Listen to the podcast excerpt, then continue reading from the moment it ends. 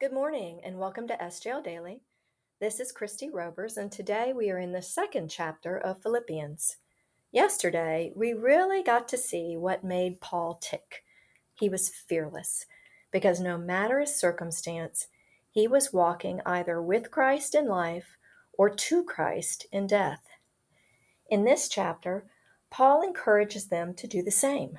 Walk accordingly to Christ, which is to humble yourself and count others as more significant. Let's read verses 1 through 11. So, if there is any encouragement in Christ, any comfort from love, any participation in the Spirit, any affection and sympathy, complete my joy by being of the same mind, having the same love, being in full accord and of one mind. Do nothing from selfish ambition or conceit but in humility count others more significant than yourselves.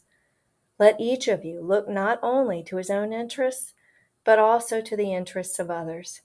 Have this mind among yourselves, which is yours in Christ Jesus, who, though he was in the form of God, did not count equality with God a thing to be grasped, but emptied himself by taking the form of a servant, being born in the likeness of men and being found in human form, he humbled himself by becoming obedient to the point of death, even death on a cross.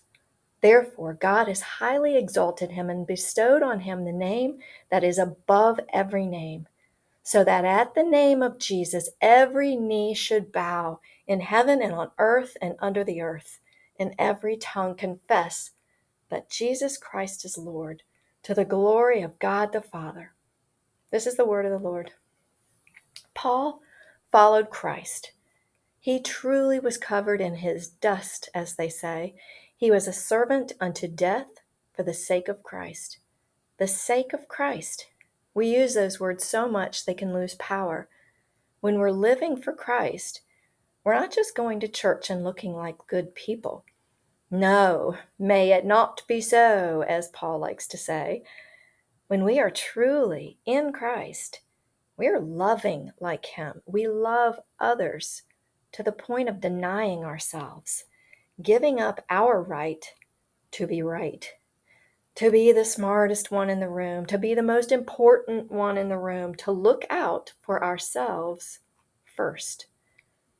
That's humility like Christ, being humble enough to recognize that someone else is most likely smarter, funnier, prettier, wealthier, whatever, fill in the blank. The head of our church washed feet and died a humiliating death so that all could live. The head of our church was God's own son, yet he put others first.